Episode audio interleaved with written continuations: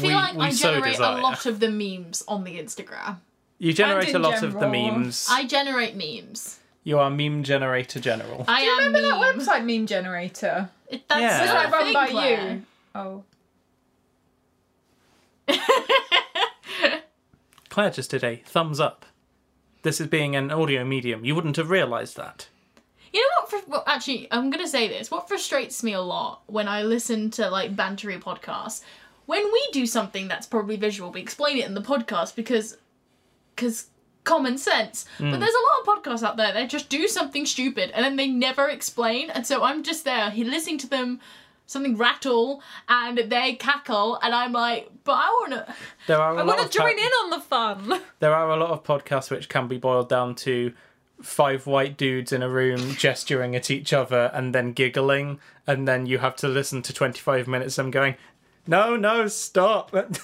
you're making, you're doing the thing. again." You know the, th- the, the You're thing. calling me out. I listen to so many podcasts where it's I, I can tell it's very men dominated.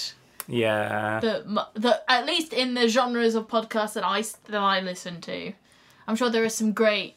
Actually, no, that's not true. I listen to the Bechdel cast. Let's talk about myths, baby, and F boys of literature. My friend Nice. watches that, listens to that. I It's- hope she doesn't They're watch all that. good. I highly recommend. Yeah. More female led podcasts, please. More female led art in general, please. Go see Little Women. It's very good. Yeah, it's alright. I haven't seen it. Happy New Year! Oh yeah, we Oh, didn't yeah. bring bells for this one, but Happy New Year. Happy New Year! God bless. No, that's Christmas. Anyway, hi guys, and welcome to today's episode of our podcast where we. I've forgotten. How have I, we, We- always forget well, the thing? We see how, it goes. goes. That's not how it goes.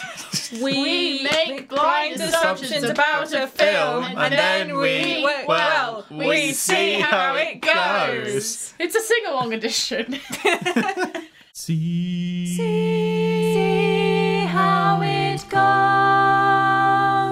Hello, everybody, and welcome to today's episode uh, where we will be covering the classic Spielberg film Jurassic Park. Cute, really terrible flute. I need to look up how long the film is. How In many- 2020, are we changing this from a film review podcast to a flute review podcast?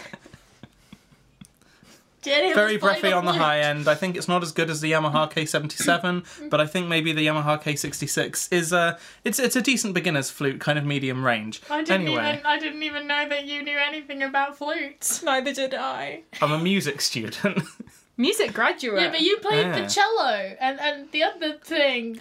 yes, You see, this I is the played thing with. Callum. Like, I always. Okay, I forget how many instruments he plays, and then I'll start counting them. So it'll be like cello, guitar, bass guitar, sings bass, grade one harp, clarinet, and then it'll just I'll, I'll get to you know six or seven, and then it'll just come out with like pan pipes and What is that? Panpipes. Do you not know what panpipes are? I think is it like another word for bagpipes? yes, It is now. I would love that. You know, lo- loads of like Ch- Chilean alpaca farmers hanging out on their mountainside playing bagpipes loudly to while the time away. Carrie's still got Auld Lang Syne in her head. what is it? I don't know what bagpipes are. Are we going to have to look up a video of panpipes? We've, We'll do that in the break. we'll, yeah, we'll do that later. We're, we're like five minutes into recording and we're already talking about panpipes. No, this is not relevant to Steven Spielberg. Like, You, you don't know his life. You, You don't don't know, know his, his story. Are you, story. saying, are you saying his secret hobby is panpipes on a mountainside? It could well I be. like the panpipes. I like the daffodils. Welcome to 2020. We're starting it as we intend to go on, babbling incoherently.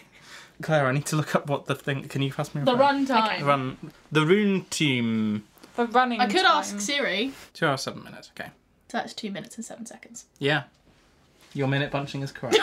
but you mean like I was re-listening to that episode the other day, and I was like, in that moment, I knew that wasn't the thing, and yet I still said it. yeah.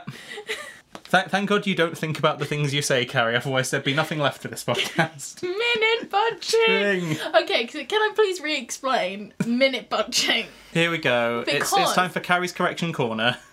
So that's actually a good title. So the way how I was doing it was that when you have like 60 minutes and, and like a bunch of 60 minutes and you collate them, it would be like 120, 180 and that stuff. And so mm-hmm. my version, when I said like one hour and 20 or whatever, it was because of the minute bunching technique slash I don't know what else I called it. I still don't know what No, you mean. I still- So, have, like, oh, do I need I'm- a pen? No, I'm following you the entire time, and then you just Oh. say minute bunching, and that's Oh, that was a pen. that that's that's not a pen. That is in fact a flute. Um, It's a recorder. no, it's a tin whistle technically, which is actually Oh. more of a flute than it is a um a recorder. This is a pan pipe. This is not a panpipe. the visual meme. for Damn, the I, for- I forgot I was going to try and learn to play Jurassic Park on that to play it badly. Carrie, Claire, have either of you ever seen Jurassic Park before? Never. Not the whole way through. I've seen clips of iconic moments, but I still have no No, No clue. context for no them. context mm-hmm. whatsoever. I have not. I might have seen one scene from one of the films about two years ago. Otherwise, I don't think I've ever Oh, seen I it. did watch Jurassic World. Does that count? Uh, not really. Yeah, not really. Because I'm one of those people that watches the sequels before watching the original. Trash. Haha. So, the film is two hours and seven minutes long, which means that you guys have two minutes and seven seconds in which tell me what you think happens in Jurassic Park. Starting from now. Okay, so there's a few things I've been able to pick up just from being on the internet, being in media. So I think it starts off where there is a like a theme park and it's dinosaurs and people have like really grown dinosaurs and people like go to Jurassic Park and it's really cool. You can like see dinosaurs and then things go wrong, like they escape or they start eating people or something along those lines. Um, and so they have to evacuate the park. But there are some people who, for some reason, managed to stay there. Maybe they didn't get the memo. Maybe they were off, locked in a toilet cubicle or something. I don't really know. Um, and so they then have to run away to like a science laboratory. And then Jeff Goldblum is also there. I assume he plays a character. He might just be playing Jeff Goldblum props to him.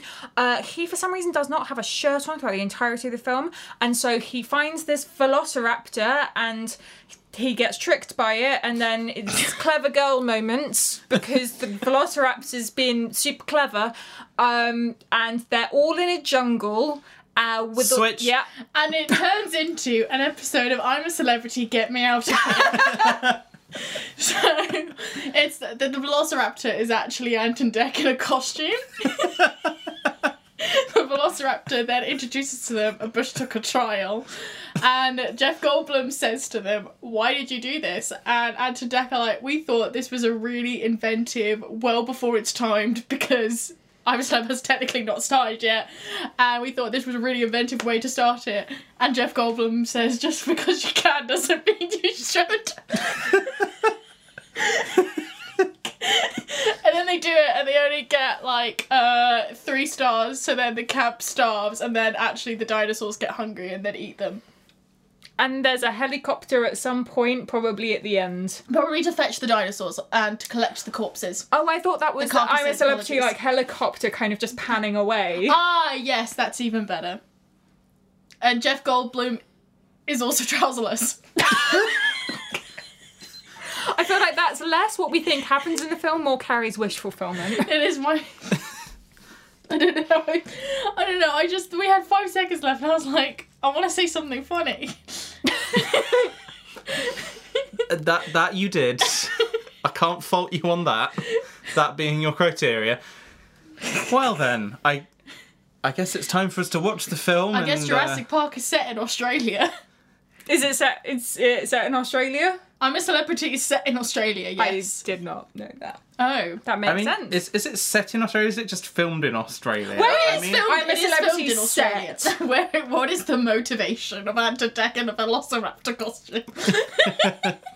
what's my motivation in this scene? Um, and then there's just like another one muffled from below. What's my motivation in this scene as well? the question is, who's the top and who's bottom? No, I mean, Antis people have been supporting wondering Dec. which is the Dec top or is bottom on between top. Anton and Dec for years. Dec is on top because he's the shortest, so he stands on. So he's got the tiny arms. Yes. That makes a surprising amount of sense. So I You're guess uh, we should uh, watch the film and then we'll uh, see how it goes. I think we're going to be entirely accurate on this one. I've got a good feeling about this. Yes. See how it goes.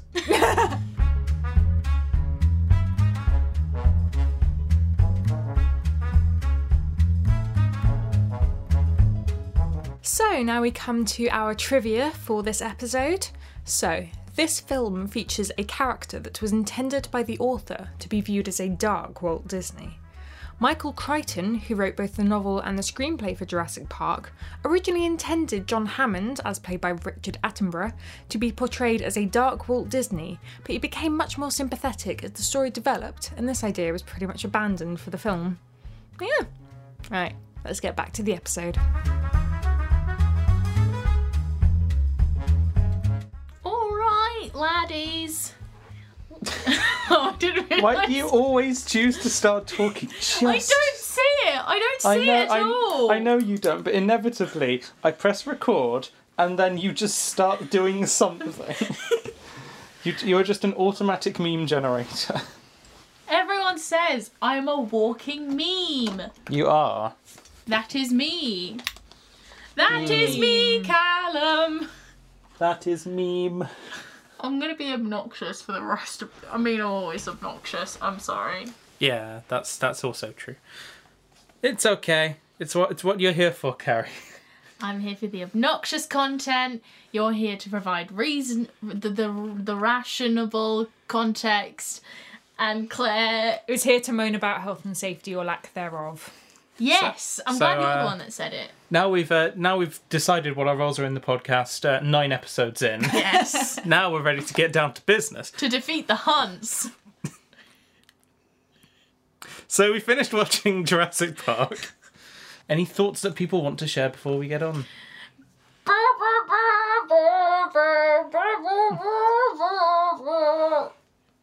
That's On uh, a pan pipe.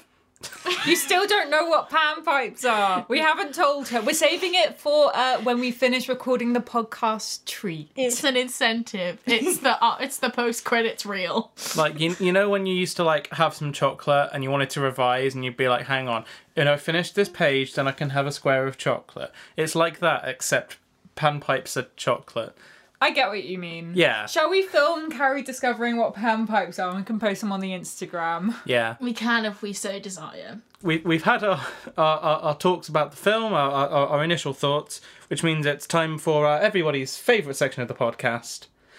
Good and bad and mean. Good and bad. And And meme. We do enjoy the memes. Yes. Okay, so uh, starting with you, Carrie, what was your good bit of the film? My good bit. Well, I I, I want to talk about like a specific scene, and and one of my favorites is the scene where they wake up from their essentially night of terror. And uh, they end up feeding the vegetarians. That is the Brachiosaurus. Go away! It's okay, it's okay. It's a brachiosaur. It's a Vegisaurus, Lex Vegisaurus. Mm. Come on. Come on, girl. Come on. Come on. Come on, baby. Yo! All right. I'm not letting go.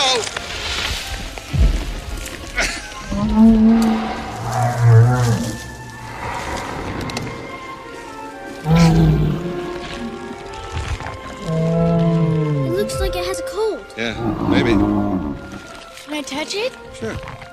Just think of it as kind of a big cow. I like cows. Come on, girl. Come on, up here, girl.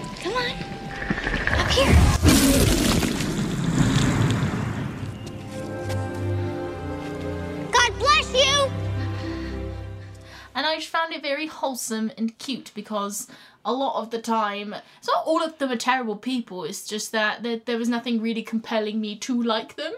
And so actually seeing them actually starting to like care about nature and like trying to get along with with the dinosaurs it was just very wholesome and it was a very nice bonding activity um, for the doctor to bond with the kids.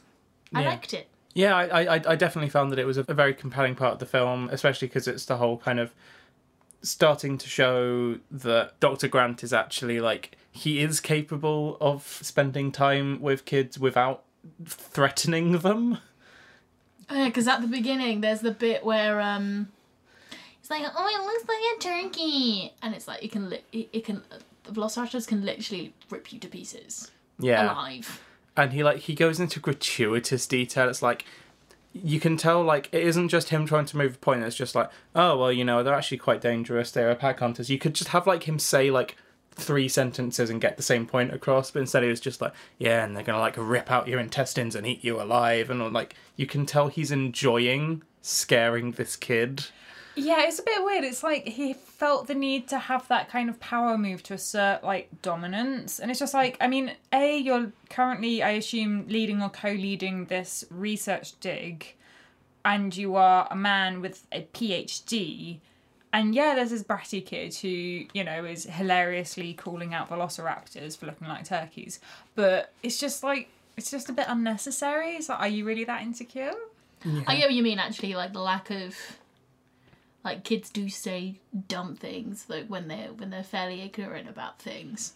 But i think also maybe the reason why the doctor is like appreciative of these kids because they show genuine interest in dinosaurs whereas that kid is like it looks like a turkey whiny whiny. To a certain extent, yeah, but then he's also really dismissive of Tim, like right at the beginning, mm. when Tim's like, I read your book. And I think if any like actual person came across a kid and the kid was like, Oh, you're a paleontologist and I read your book, you'd be like, Oh, cool. So you like interested in it? What did you like? Not just like, that's nice, and then shut him in a car and leave him. It's a whole pattern of behaviour leading up to this point, but then the fact that he starts to actually care about them and be protective of them, like, first of all, I think because it's a, f- a feeling that he has to, because someone has to look after these kids, and then because he wants to, is like a really good and interesting like character development thing for him. Mm. It's really nice to just have that bit of respite after all of the action and the tense scenes to have that just nice bit of sun's coming up.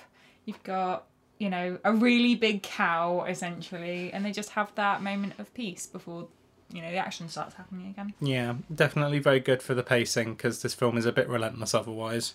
Claire, what was your good bit of the film? Yeah, so my good bit was the cinematography. Um, there are a few scenes in particular where you just looked at them and just thought these are really, really well shot. The one that stood out to me, which is probably the one that a lot of people go for for commenting on this for this film, is there's a scene at the very end of the film where there are two velociraptors who had been uh, hunting the humans and they get eaten by a Tyrannosaurus Rex who bursts into the main foyer of the visitor centre and eats the velociraptors. And while he's, uh, sorry, while she, because all the dinosaurs, because most of the dinosaurs are female, while they are doing their like final pose at the end and roaring, there's a banner which states something along the lines of when dinosaurs ruled the earth and that's a banner that you see uh, quite early on in the film as like a really cool establishing thing for the visitor center. That banner falls down around the tyrannosaurus rex while it's you know posing and doing its roar in a really really beautiful way and it's one of those stills well it's one of those scenes where you could just take a still from it and that's a beautiful poster. Um so yeah the cinematography was just it was pretty pretty good Yeah, because it meant a lot in terms of because the humans, like the the dinosaurs, literally terrified the humans off the island. So as far as the dinosaurs are aware, they are ruling the earth. Well, are they aware? But actually, they probably are aware. Dinosaurs are smart. That is we one thing that we've learned from this film. Dinosaurs are smart. They are they are also problem solving, hmm. especially the velociraptors. So yeah, in a sense, they do rule the world, which I think is a really great way of displaying that metaphor. Yeah, it's just really well done. It's a really cool piece of symbolism. For me, like now, because I've watched this film probably like six or seven times over the course of my life, and this scene now, it's still a cool piece of cinematography, and I think it's very interesting that both of you, um, watching this film for the first time, were like, yes, that's really cool, and like actually, like at the time, were saying, oh, that's really good, that's a cool shot. Now I watch it and I'm just like, yeah, that's a bit cheesy though. But I think that's just because I've seen it so many times.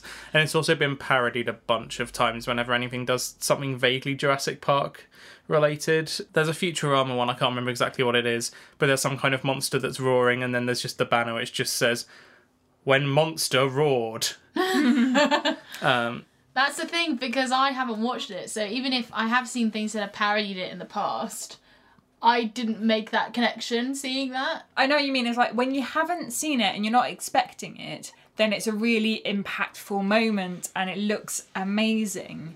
Like with um, the film that we watched uh, last episode, It's a Wonderful Life, the point of that film is that uh, at the end you have some scenes where essentially uh, this angel shows the main character what it's like if he had never been born. That has then been parodied and taken on and done in so many other ways that it can be a bit cheesy now. But when you see the original source material, it's really, really impactful. Yeah. Because it's bad definitely- writers have diluted it and so the meaning is actually meaningless. Yeah, it's it's become enough of a meme now that to me it seems cheesy, even though it's actually a really cool shot. And I'm glad that you guys coming to it fresh had that same response that I had when I was like five and I watched this film and was like, Five? yes, You. How are you not traumatized by this film when you were five? because my dad showed me Alien when I was four, so I'm fine. Have I told you um, a story? Well, my sister was renting a DVD and she, um, it was like the Spanish film called Jamón Jamón, and it, uh, the main menu was like playing, and it's just slideshows of like screenshots of the film. And this was going on for about 20 minutes, and then we all collectively realised together there were very graphic pictures of a woman's Chest area. chest area, and we just like, oh, no, Caroline shouldn't be shouldn't be seeing this, and just turned it off. And I'm like, but I've literally just been looking at it for 20 minutes. What does it matter now? so yeah, apparently I've been scarred for life, guys. yeah. It made me bisexual. Oh, that's that's what happened. I wonder what happened with me. Did Alien turn anyway? Um, I need to interrogate some things uh, in my own. You need to get off life. Tumblr, Callum.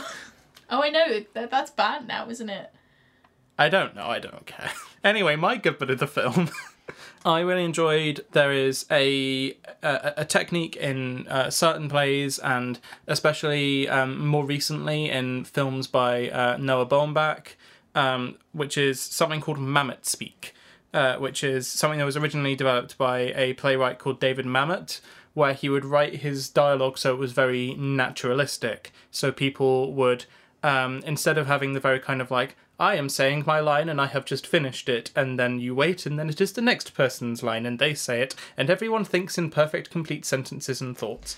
Should He- we do a demonstration, Callum? I believe we should, Carrie. I think we should do a demonstration.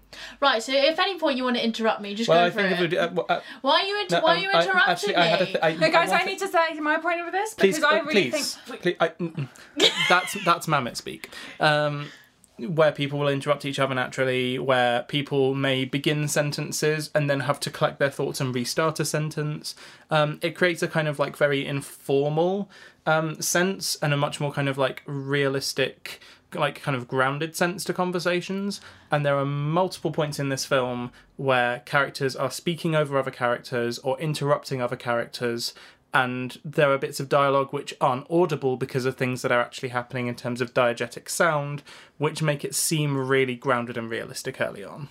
One of one of the examples I'd like to mention is um you know the bit where um Richard Attenborough is like eating that ice cream and he's doing that um monologue and he says oh and they're all on a merry-go carousel.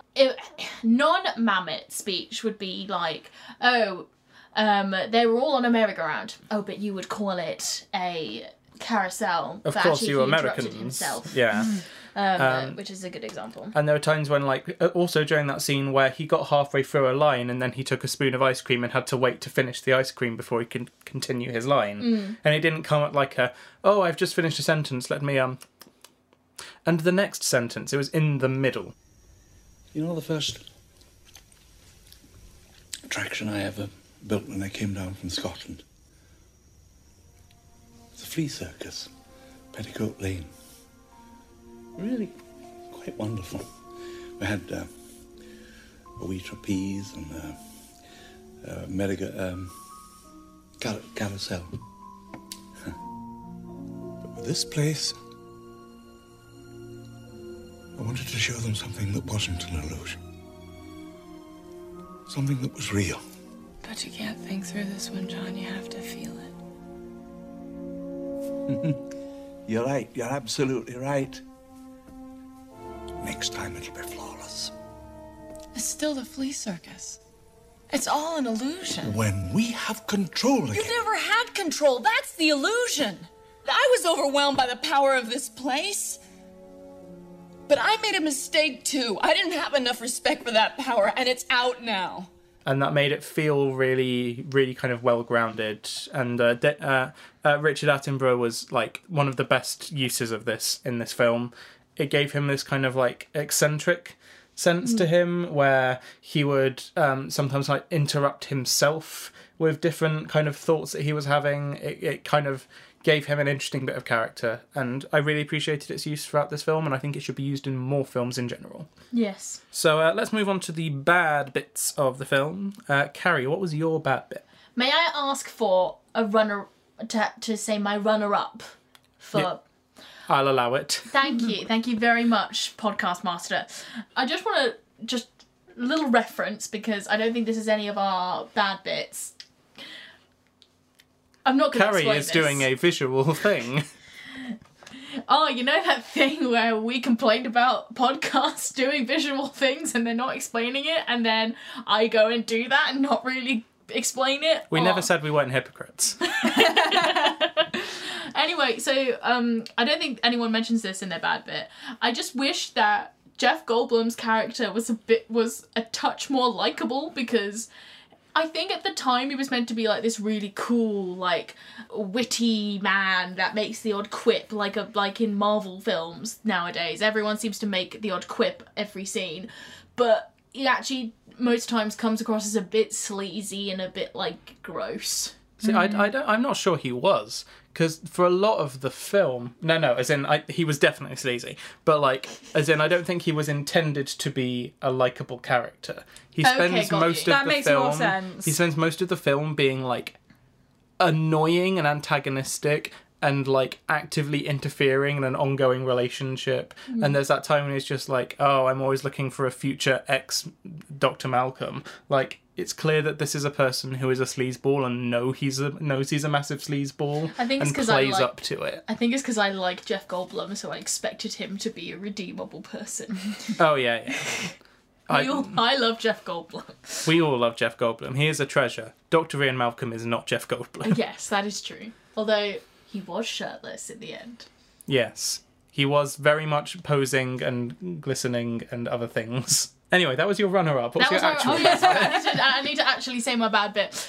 You actually said this earlier. Without the Brachiosaurus scene, it would be a bit relentless. I would argue that it is still relentless because almost every scene there seems to be oh oh like it's always we think we're safe, then we're not. I think we're safe. We're not. It's just there's never any kind of apart from the brachiosaurus scene with the terms of respite it just it just goes on until oh they're on a heli is nothing oh no they are going now it is the end I agree. It's just I feel like it's you know it's a action film, so you know you are going to have a lot of moments of action and suspense, but it's just so relentless. I think it just becomes not enjoyable to watch, at least for me, very much. And I part of this is definitely just because I don't really enjoy thrillers. I don't really enjoy action films. Don't really enjoy the feeling of you know that suspense of oh no they might die and stuff. But I felt like it was to the point that you couldn't let yourself get invested in the character because you're just like, well, they might die immediately. And I felt that it was relentless to the point of the film not actually being that enjoyable for large chunks of it because you were just held in this constant sense of dread, suspense, these unpleasant feelings. The odd thing is that I think I'm the opposite of that because I'm like, oh, well, they're the main characters, so they're not gonna die. Because like with the doctor and the kids and stuff, I'm like, but they they're the main characters, so they'll be fine. And so like seeing them in these quote unquote perilous is that a word? Yeah. Yeah. Okay, cool. Perilous situations. Uh, I'm just like, well, they're not gonna die, so Game I'm of not- Thrones has ruined me. I, I literally said this at one point when we were watching it. Claire was kind of saying, "Well, they're all just going to die." I mean, it's obvious that they're all going to be picked off one by one. They're all going to die. And I just looked at you and I was just like, "You're making a lot of assumptions about this film." And you're like, "Yeah, but they're all going to die though." And I, I literally just said, "Well, Game of Thrones has ruined media for you." In fairness, out of the what eight main characters, there were ten proper there are main ten characters. characters, four of which died. That's a very high death rate. Four out of ten, two out of five. Yeah, but that's still very high. You know, Oh, yeah, if it you've is got very five high, main sorry. characters. If you've got the Scooby Doo gang and two of them die, that would be a shock twist to the episode in the series. But I mean, it's still a large Shaggy? proportion. Shaggy is too powerful. Oh, Shaggy's the one oh, doing the killing. Shaggy is only using one percent of his power. No, that was a terrible meme. It was Shaggy all along. Shaggy is the T Rex. Shaggy is Denji. Shaggy is that guy who shut off all the power. Anyway, Zoinks! so uh, Claire, what was your bad bit of the film? Right, so. Here, Here we, we go, go. folks. We're gonna say this now. Claire didn't like this film, Okay, just so hold your before butts. people who are regular listeners to the podcast, we're going to give you three seconds to guess what Claire's issue was, is with this film. Three, two, one. The complete lack of any consideration for health and safety. The Top ten anime um plot twists. sorry, sorry. Continue. I love you. Although, in fairness, I feel like all of my quibbles with health and safety have just led up to this being the pinnacle of my health and safety rank. Yes, and also it it means when I watch content now, I do think you are a good influence. I do think that's really bad health and safety. That's all I've ever wanted. that's not practical. Okay, so the initial scenes in the park, you see the cage with a very large dinosaur, probably a T Rex. We don't know what the dinosaur is. Um, and we see it starting to be released. You have a lot of people with guns. However, there's one person who still gets grappled and eaten by the T Rex. There should have been some more consideration to the fact that the T Rex could just grab somebody and eat them. That should have been, you know, that should have been a very high risk factor because everything is a nine is a nine on the risk factor, uh, the risk assessment scale because everything is very high likelihood of death. So that's number one. Secondly, you see that many many staff around the park talking to Richard Attenborough and saying, you know, you need to think about this more. Have you thought about this? This isn't going to work. This isn't safe. And him always saying, oh no, it's fine. He, in particular, um, dismisses the lawyer who is constantly uh, thinking of things which is like, this isn't safe, this isn't good. The investors are going to pull out, this is not a good idea until the lawyer realizes how much money he can make and uh, in traditional lawyer fashion decides to go on the uh, hard sell which you know as a law graduate i appreciate however you just have this continual issue of the park's main issues just being health and safety there was just not enough health and safety thought that there were not thorough risk assessments and we can see that in how everything went wrong so, for starters, you know, the visitors should not have been able to get out of their cars. They should not have been able to um, get out of their cars and just kind of go and wander around the park as they do comment on. There should have been a lock system, although, you know, proper health and safety, there should have then been like a manual override, you know, just in case there was a fire or something like that. But anyway, um, you know, the, the visitors should have had uh, more supervision. They should have not been able to just kind of wander around the park. Secondly, they should have been able to, you know, get back to the park really safely. Um, there should not have been one person who can just override everything, who did just turn off everything while there were people out there, and that's just oh, I Because could go he on. wanted to make the dollar. I could go on, but I'm just going to say that this place would not pass any of my risk assessments that Good I job do. that it is fiction. Yes, it is fictitious. Yeah, long story short, the health and safety was really, really frustrating, or the lack of health and safety was really, really frustrating. And then my second part to that is that it was so easy for one person just to unleash absolute chaos because he wanted to. And those two things, in my mind, made it very, very frustrating for me to then watch the film because it was also preventable with the correct precautionary steps being taken. None of this should have been able to happen. And you know, we can argue that this is a film that is meant to be about, you know, corporate greed and stuff like that. However, it should not have been allowed to happen with the correct health and safety precautions. And if they had gone through the health and safety precautions, this film, well, wouldn't have been made because who wants to watch a film about health and safety apart from me? But it just made it very frustrating for me as a viewer to watch the consequences of a few stupid, really, really preventable decisions. Rant over. Thank you. I you, like Glenn. being safe. Sorry? I like being safe. Seth. Safe. Sif. Safe. I was just saying safe weird. Yes. Also, as a side note, uh, Doctor, oh, what's her name? Ellie. I, I can't remember her Uh, surname. Dr. Sattler. Dr. Sattler. Um, going on from when Dr. Grant is being really, really rude to that kid who calls the dinosaur a turkey, she just then goes up to him and says, "If you wanted to scare the kid, you should have just pulled a gun on him." Everyone knows that's the first rule of gun safety. You don't just point guns I at think that's the people. That's joke, the point. She's being she, she's she's like pointing out that he's just being an idiot and trying to deliberately scare this kid. She's just she's just like could have done it much quicker if you just pulled a gun on him. That makes more sense. Yeah, she, she's having a go. She's not being like, why don't you also shoot the child? Yeah. Otherwise, this would be a 12. He would not be a just shot the twelve. child. He wouldn't have reached twelve.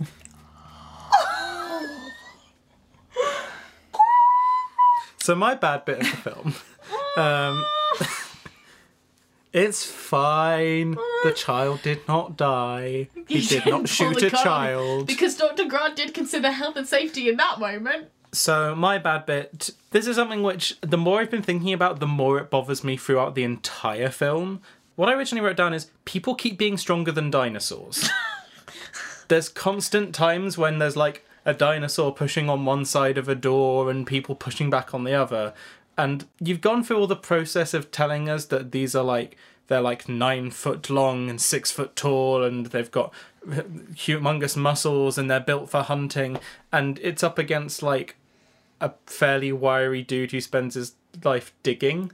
He would clearly lose in this battle of strength, especially at the point when there's like two of them pushing on a door and he's pushing back and he hasn't got like grip with his feet. It's like they would just push the door open. Look, there's a bit where um, Tiny Tim, I'm calling him, after being zapped with 10,000 volts and having a limp, managed to shut the door on a velociraptor, which I was like, what? Yep. This is another point. this kid died. This kid would totally die. This is another point which which which got it for me is the fact that there's a point when he is outrunning a velociraptor and he's got a limp. He is like like an eight year old with a limp who is outrunning something which they've just said earlier in the film can run at 60 miles an hour. And he manages to outrun it, trick it, and then close a door on it. But at the same time, the guy who was like an expert on velociraptors managed to get outsmarted and hunted by two of them, but this kid did not. What I realised is the dinosaurs are exactly as strong or smart or fast as they need to be for that scene, and then they change it from scene to scene. Mm. Also, they had the whole thing where like you would always hear the T Rex coming because it's humongous and it makes like the big rumbly noises and like water shakes and like all that kind of stuff. But then in the final scene, it somehow manages to sneak up on some velociraptors and, no one noticed it was in the building. Also, how did it get in the building? It would have to like bash through a wall. It was a bit Deus Ex Machina. However, now I just want to see a version of this where the T Rex comes in like the Kool Aid Man. Oh yeah. What was that advert with uh, Michael is it Michael Jordan that did that? Um, uh, oh, what's the drink called?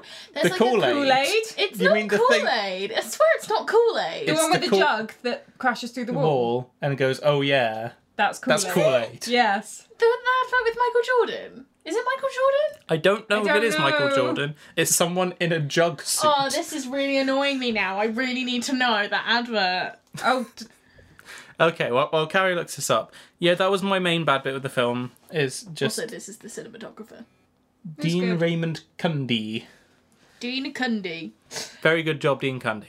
Um, but yeah, that's just my, my bad bit with the film that they are not consistent in how the dinosaurs function and it becomes very clear once you look at it in kind of in context that they changed the rules of how the dinosaurs work to fit the scene when I feel like they could have quite easily changed it by having it be different dinosaurs doing different things.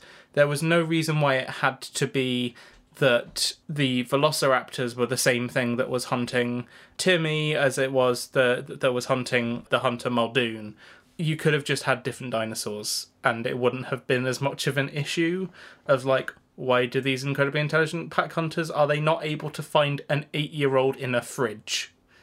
It's a bit a bit inconsistent, but when you're watching the film, you don't really notice because they don't let you stop to think in this film. They just kind of keep throwing stuff at you. Mm. So, in some ways, that's a strength as well as a weakness of the film that they don't give you time to consider it. Because if you did, you'd probably be a little bit brought out of it. But really, that's one of the only things that I have to say bad about the film.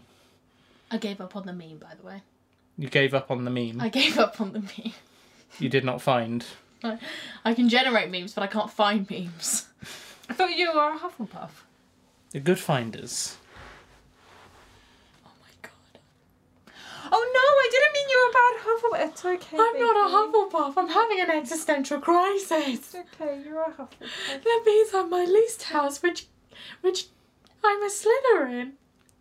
No, we need to end her, her existential crisis. We must give her something that she needs, something that she loves, something like Memes! Carrie, what's your meme? What is my meme? Yeah, no, I do know my meme. I know I say that every episode. What is my meme? And maybe that's my meme. What's my meme? What do meme? you mean?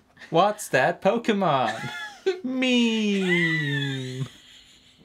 Anyway, my meme is that I'm declaring it's canon. Tim, a, a Volt Tim, Volt Tim is Tiny Tim from Christmas Carol. He's aged well. He's aged very well. He must have got the elixir of life from the Philosopher's Stone.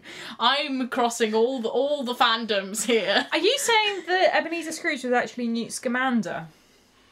Yes, it all makes sense. It all Why makes is every film in the uh, Fantastic Beasts verse now? because everything is. Because Yeah. J.K. Rowling can't be bothered to come up with anything new anymore.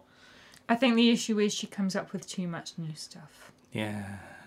If you don't know what I'm referring to by that, then be very grateful you haven't seen a Twitter account recently. I still want to see Fantastic Beasts and where to find them, but a part of me just wants to not watch the others because apparently the next one is an utter wasteland. Oh, the second one. yes. I just can't Oh be boy, bothered. the something. Crimes of Grindelwald. The, the crimes of cinematography and hmm. storytelling and literally everything. The. Crimes of Cinema. What's your meme? we, we got we got halfway through explaining your meme. and we Oh, went it's on a- because so especially like after because he's tiny, he's a child, and his name is Tim, and he just ended up getting in, into all of these shenanigans, like being trapped in a car as it's chucked off a cliff, nearly got crushed by said car when trying to climb down a tree, nearly and got shocked by 10,000 volts, and still manages to outrun a velociraptor when he's having a, a little hobble. So I think this Tim is Tiny Tim. And he says, God bless you. How can Yes. I forget to the to the Brachiosaurus? He says, God bless you. He's got a limp. He's tiny. His name is Tim. He spends a fair amount of time coughing after he gets electrocuted. He just goes through the process of becoming Tiny Tim. This is Tiny Tim Origins. Yes. How does he get sent back to the We never past? we never saw the father. We didn't. It's because he was working and it was Christmas Day. Yes. Yes. His name is Tim Cratchit. It's canon. Tim I really, Attenborough. really, really, really want this to be canon. Canon is whatever you make it. Please do me a solid. Uh, Stevie. Steven Spielberg. Please. Stevie, baby, please. Steve. Steve. Steve. Alan. Alan. There's a character called Alan. Steve. Alan. Alan. Steve. Alan. Steve. Alan. Is this still Tim funny? Cratchit. Tim. It's probably two decades on since that Yeah. originated. That's What, that's um, primary on the Wild school primary school level meme. Alan, Alan, Steve, Steve, Alan. Anyway, sorry. Yeah, basically, Tiny Tim is Tim and Tim, Tiny Tim, Tim, Tim, the adventures of Tintin and the dog and, and mysteries and Tim Tim. Claire, No, what's your meme? Tintin, not Tim Tim. I know, and that was the joke, Claire. What is your meme? Okay, so my meme is less a particular moment of the film that I found particularly funny, and more I finally understand where so many memes came from. And I will give you three just as the examples. And these are memes from the 2010s, so I guess they're kind of obsolete now. The first of all is look, look, nobody cares, which is in the first 10 minutes of the film, which I know, no, that is from Jurassic Park. Uh, the second is Jeff Holdblum, as apparently my phone is auto Which also to. said Jeff Gildblum. um, yeah, They're his my, brothers. They were on set. they were his body doubles. no, they normally have different names, not different last names. It's just a coincidence. it's it's not the Goldblum family, it's the Jeff families. yes. My name's It's actually Jeff. Jeff is the last name. it's just the procedure in the military where they say last names first. Yes. Gildbloom Jeff. Goldbloom Jeff. Holdbloom Jeff. Um, meme shenary, Claire. Yeah, the second one is uh, Jeff Goldblum just posing topless, which is yeah, and the third is Clever Girl, which was the one one that I had recognized from this film, and when I saw um the guy kind of going out to hunt, I was like, ah, right, this is where Clever Girl happens. Okay, um, so yeah, I found out the origin of so many memes. It was a good time. Yes, it is a fun time. Yeah, so many memes from t- the 2010s, which are now obsolete. Yeah, but now I Claire, know. you're so So behind the you're so behind. They're never I am. obsolete in my heart. Oh, I hmm. want to vomit. Yeah. Are you saying that Jeff Goldblum is forever in your heart? I mean, Yes. yes. Yeah, that's fair. Is, He's did Jeff you not know Goldblum. this? In fairness, I did get you that Jeff Goldblum album. Yes, you Cool. got me a Jeff Goldblum jazz album for Christmas a couple of years ago. Yeah. And it's very good. It's surprisingly good. Just before I get to my meme, I just want to do a quick throwback to last episode where we discussed uh, the Dies Irae as a musical meme, and just uh, to put up a running counter that it also appears in this film at one point for a brief second when uh, Alan. Uh, they've all got back into the control room and they think they're safe. And he looks up and he sees that there's a velociraptor at the uh, at the door, and he kind of throws himself against the door to try and stop it. And they're staring at each other. You hear just the tiniest snippet of ba ba ba ba in um one of the wind parts, and it's just like Yep. So uh, if you're keeping your eyes out for for Dies Irae in in films, there's one in this one as well. But my actual meme is something. There's one of the scenes where um in this actually this this same sequence where they manage to get the phones working again, and um they call up Hammond and they they manage to get him on on on, on the phone. Um, to tell him that all the systems are working again and they can evacuate the island, they can call for help.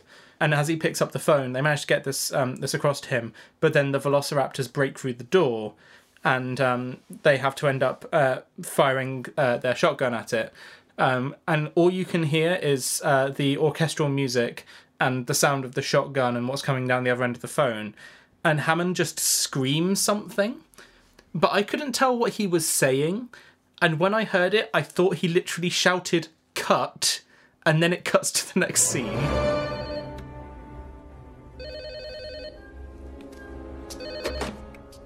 Grant, Mr. Hammond, the phones are working. Children all right? The children are fine. Call the mainland. Tell them to send the damn helicopters. We're Gonna come through the glass! And it's probably not something that actually happens in the film, but it was enough of a funny moment for me that it has become my meme for the film. Hammond shouting cut to dramatically cut to the next scene. Hammond was actually the director the whole time. Richard Spielberg Attenborough who? was actually the director the whole time. Yeah, David Attenborough was on set with the dinosaurs and was just like, uh, just just cut to the next bit, and Richard was like, oh, that's a good line, yes. Mm. So yeah, that's that's my meme for the film. But honestly, this film is just full of wonderful, memeable moments and things that have since become memes. It's just, it's a really good film for meme. Really good film for meme. For meme, For me or meme. yes. For me, me, I mean, you are meme, so. yes. Meme. Um, also, just just uh, for a, a little extra meme because I've got three because I'm a greedy boy. Um, You did let me have two bad bits, to be fair. yeah. During the final scene, when they're on the helicopter and they're flying away, Claire said, "No, it's bad. The flying ones are going to go away and breed." that was a bird. I pointed out that it was a bird, and Carrie, perhaps in editing, can we put in a little kind of like refined classical music underneath this? Yes. Ahem. Birds are just dinosaurs. But now, Claire, 2020. This is my legacy. I wear it with pride.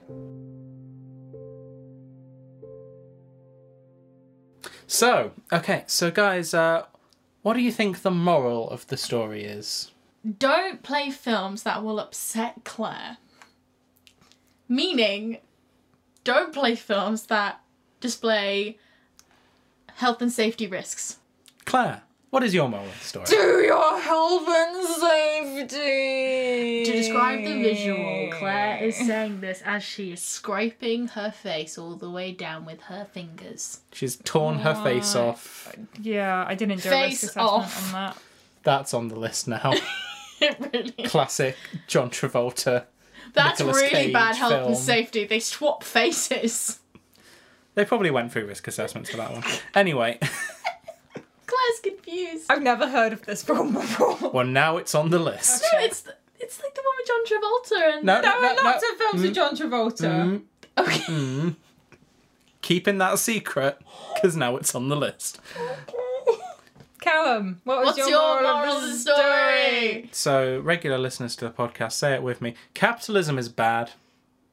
Capitalism is bad. Callum, 2020 and 2019 and, And forever and always. 2018 and the rest of my life. So, uh, let's take a little hop back in time to uh, the Jurassic era, perhaps, and listen to what we thought was going to happen in this film.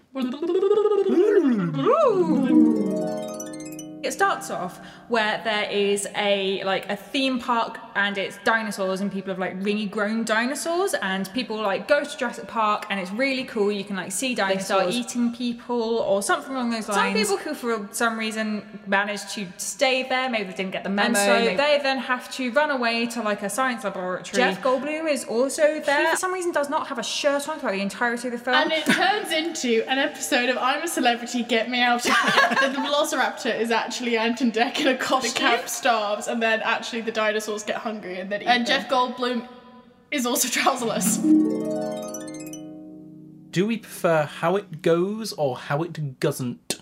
I prefer how it doesn't. I think that Ant and Dec in the Velociraptor suits would have made for a much more enjoyable film. But think about it. If it was, it was, if it was Dec stood on top of Ant, that would be really bad in terms of health and safety because that would be pressure on Ant's back. It would be better than Death. Okay, that is very true.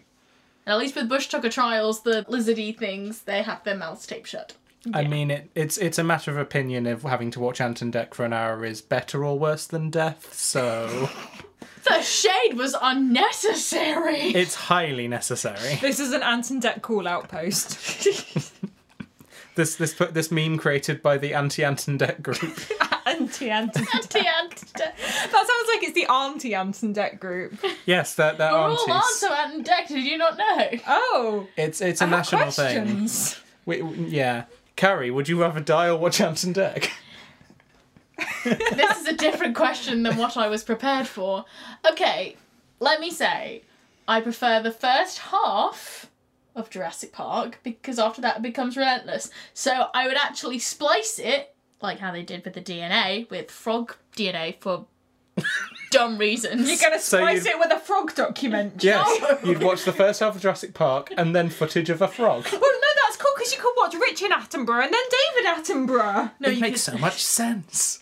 No, what I meant was first half Jurassic Park and then splice it with the, the I'm a Celebrity episode. I mean, in fairness, how we described it is basically the first half of Jurassic Park, and, And then, then it turned I'm into I'm a Celebrity. Celebrity. Yeah. So you actually preferred how it, doesn't. I did prefer how it doesn't. Well, uh, I'm going to have to break the mold here and say I prefer Jurassic Park to an Ant and Dec Fever Dream Nightmare. Nightmare, more like no mare. 'Cause What? it's Not a mare to watch not. on and deck. yes, you made sense of it. I'm I'm glad someone understood because I definitely didn't. So uh, I think it's time that we do our ratings for the film. How many Ant and Decs in a Velociraptor suit playing the panpipes out of ten do you give the film, Carrie? Out of ten. Uh, I will give. It's not Christmas. What was that Christmas?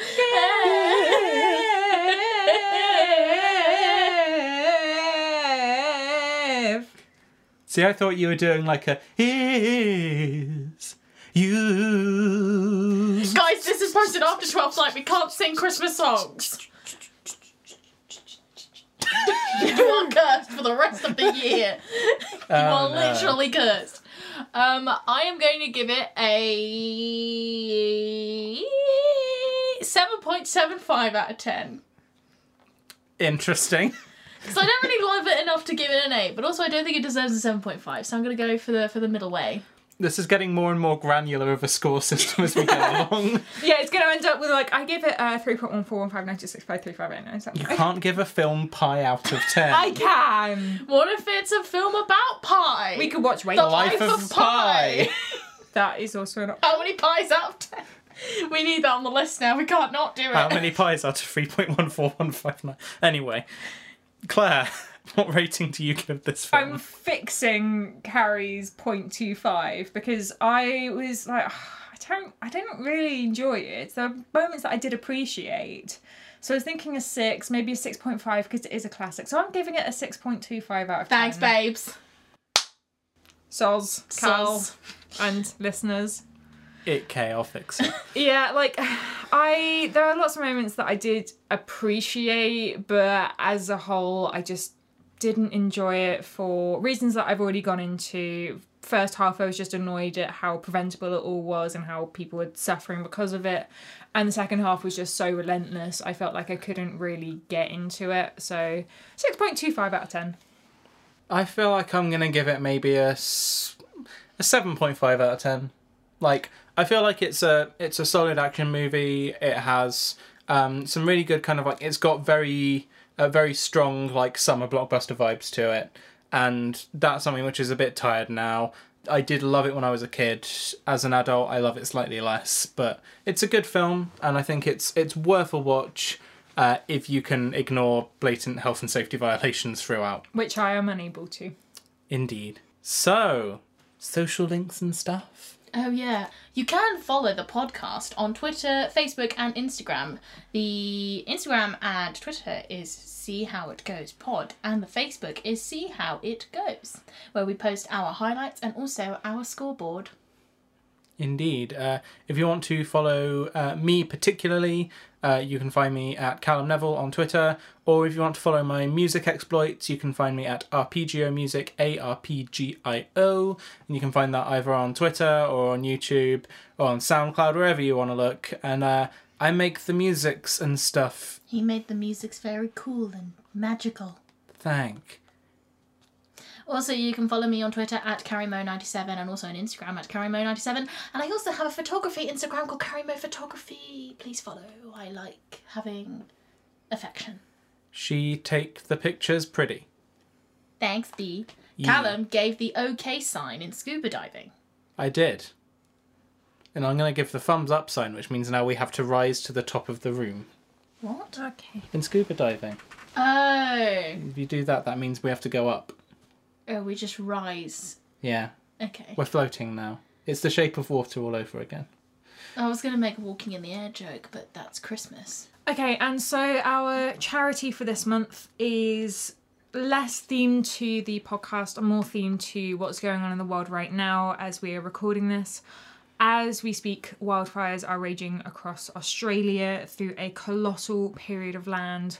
The fire and rescue services are putting their lives at risk to try and combat these fires. Um, animals, people have lost their lives in them already, and frankly, it's terrifying. So we are going to endorse donating to the Red Cross. Um, you can find them at redcross.org.au.